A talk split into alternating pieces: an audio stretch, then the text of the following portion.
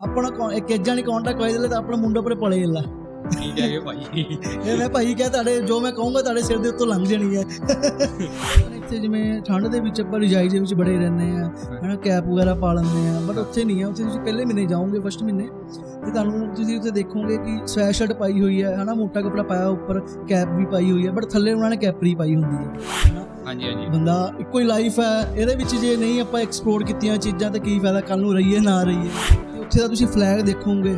ਉਹ ਨਾ ਆਪੋਜ਼ਿਟ ਦੇ ਡਾਇਰੈਕਸ਼ਨ ਦੇ ਉੱਤੇ ਲਹਿਰਾਉਂਦਾ ਵਾ। ਤੁਸੀਂ ਕੋਈ ਵੀ ਟੈਂਪਲ ਦੇਖੋਗੇ ਉੱਥੇ ਜਿਹੜਾ ਫਲੈਗ ਹੈ ਉਹ ਹਵਾ ਦੀ ਡਾਇਰੈਕਸ਼ਨ ਦੇ ਉੱਤੇ ਲਹਿਰਾਉਂਦਾ ਬਟ ਉੱਥੇ ਇਹ ਚੀਜ਼ ਨਹੀਂ ਹੈਗੀ। ਜਿਹੜੇ ਧਰਮਪਾਲ ਸੀਗੇ ਉਹਨਾਂ ਨੇ ਕੁਝ ਟਾਈਮ ਬਾਅਦ ਯੋਜਨਾ ਕਰਕੇ ਉਹ ਜਿਹੜੀ ਸਥਾਪਿਤ ਕਰਤੀ ਉੱਥੇ ਉਹ ਕੁੰਭਤ ਤੇ ਚੜ ਕੇ ਉਹਨਾਂ ਨੇ ਉਹ ਚੀਜ਼ ਸਥਾਪਿਤ ਕਰਤੀ। ਤੇ ਸਾਰੇ ਹੈਰਾਨ ਹੋ ਗਏ ਕਿ 1200 ਲੇਬਰ ਕੋਈ ਚੀਜ਼ ਨਹੀਂ ਹੋਈ ਕਿ ਛੋਟੇ ਜਿਹੇ 12 ਸਾਲ ਦੇ ਮੁੰਡੇ ਨੇ ਕਰਤੀ। ਹੋ ਗਏ। ਤੁਸੀਂ ਇੱਕ ਗੱਲ ਭਾਜੀ ਨੋਟ ਕੀਤੀ ਹੋਣੀ 1200 ਲੇਬਰ 12 ਸਾਲ ਤੇ 12 ਸਾਲ ਦਾ ਮੁੰਡਾ ਸਿੱਖ ਇਤਿਹਾਸ ਨਾਲ ਵੇਦਾ ਹਾਂਜੀ ਹਾਂਜੀ।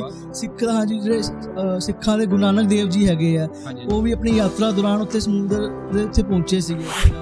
ਇੱਕ ਚੱਕਰ ਉਹ ਹੈ ਆਪਣੇ ਤੁਸੀਂ 10 10 ਰੁਪਏ ਦੇ ਨੋਟ ਦੇ ਵਿੱਚ 20 ਰੁਪਏ ਦੇ ਨੋਟ ਦੇ ਵਿੱਚ ਦੇਖੋਗੇ ਉਹ। ਬੈਕ ਸਾਈਡ ਦੀ ਫੋਟੋ ਲੱਗੀ ਹੋਈ ਹੈ ਚੱਕਰ ਦੀ ਕੇਸ ਨਿਕਲੇ ਸੀਗੇ ਇਸ ਟਾਈਮ ਉਹ ਕਹਿੰਦੇ ਕਿ ਤੁਸੀਂ ਮਲਿਆਲਮ ਬੋਲੋ ਜਾਂ ਤਾਂ ਇੰਗਲਿਸ਼ ਬੋਲੋ।